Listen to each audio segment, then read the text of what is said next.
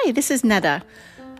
I am remembering as I read through the book of Acts a really fun morning. Uh, years ago, it was like the early 2000s, and I was at that point in our lives teaching the middle school Sunday morning service. And we had so much fun and interaction in that class. And the morning I'm thinking of, we were going through Acts, or we had Acts chapter 16. And very often with this class, because they were so much fun, I would portion off parts of the scripture and be like, okay, this group you have to present this part, and this group you present this many scripture verses and stuff like that. And this particular morning, we were talking about Paul and Silas from chapter 16 of Acts, where they were falsely arrested because they had cast out a demon from a servant girl, and her master was ticked because she was earning him all this money. So he had them thrown into jail. Well, while they were in there, like we get to this verse, and I look to this group, and I had asked these two awesome, amazing, funny guys named Paul and Tyler to act out the parts of Paul and Silas. And they had plenty of creative freedom in this class. And so we turned to them and we were like, around midnight, Paul and Silas were praying and singing hymns to God, and the other prisoners were listening. And I was like, and they were singing hymns to God. And right when we said that, these two guys who were acting like they were chained up in stocks go, Skin em a rinky dinky dink, skin em a rinky doo. God, we love you. and you might be cringing, but honestly, the whole class just fell apart laughing because no one's expecting that. And it definitely was not a hymn, but it made us all laugh. That story, though, is honestly one of my favorites for so many reasons. But today, I want to talk about what stands out, and that is other prisoners were listening. And I want to talk about the results. Paul and Silas were in a really awful situation. And we often want God to come through for us, but we're not willing to obey Him and go into some pretty awful situations. So we don't get to see these miraculous things he does. But Paul and Silas willingly stood up for the Lord, did what he asked, and here they are in the deep, dark dungeon. Chained up, it said the inner dungeon, which would have been the bottom, the smelliest. And when we're talking about smelly, we're not talking about musty dirt. We're talking about like human smells. I'll just leave it at that. And they were clamped in stocks. And you know, I always think, how'd they go to the bathroom? Which tells you a little bit more about the smell. Because I have to go to the bathroom all the time, right? That's a side note. anyway, they chose to focus on God and not themselves. They chose to praise, and other people were listening. I have to wonder what do we do in our dark dungeon moments? Do we think about ourselves? Or do we think and praise and focus on the Lord? I know we know that, but let's just be a little bit more specific for a moment. Um, a few years ago, we knew that God was calling us from one particular location in ministry to another state, like 14 hours away. And we immediately put our house up for sale, you know, after our time serving at this place was done.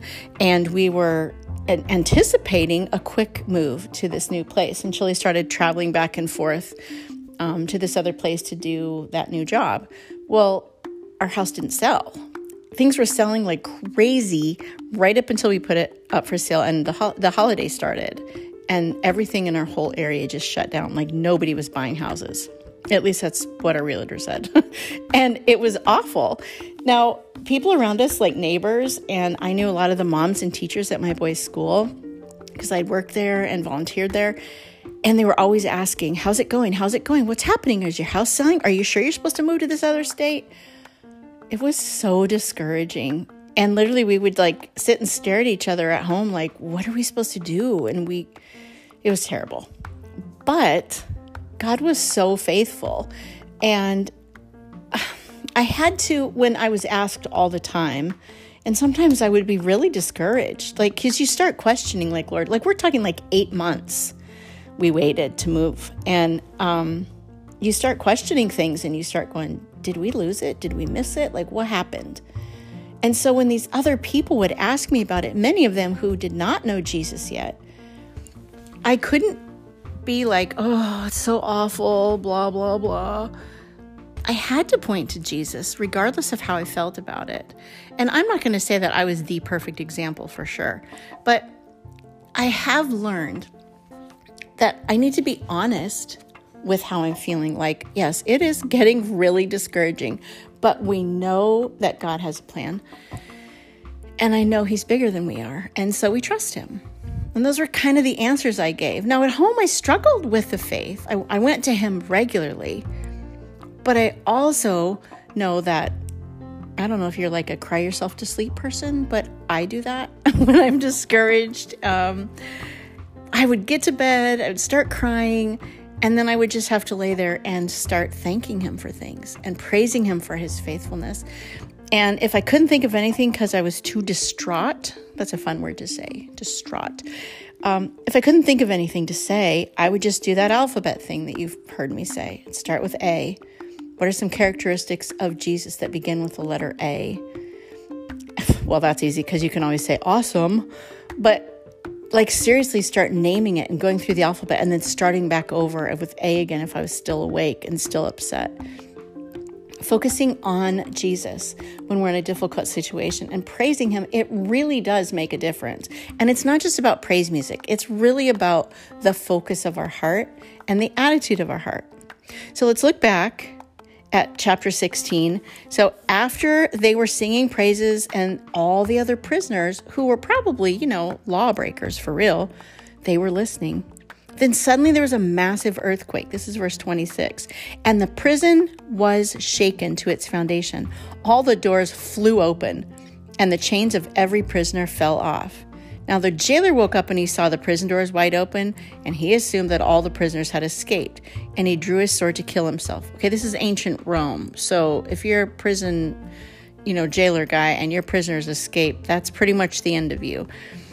But Paul shouts to him, No, stop! Don't kill yourself. We are all here.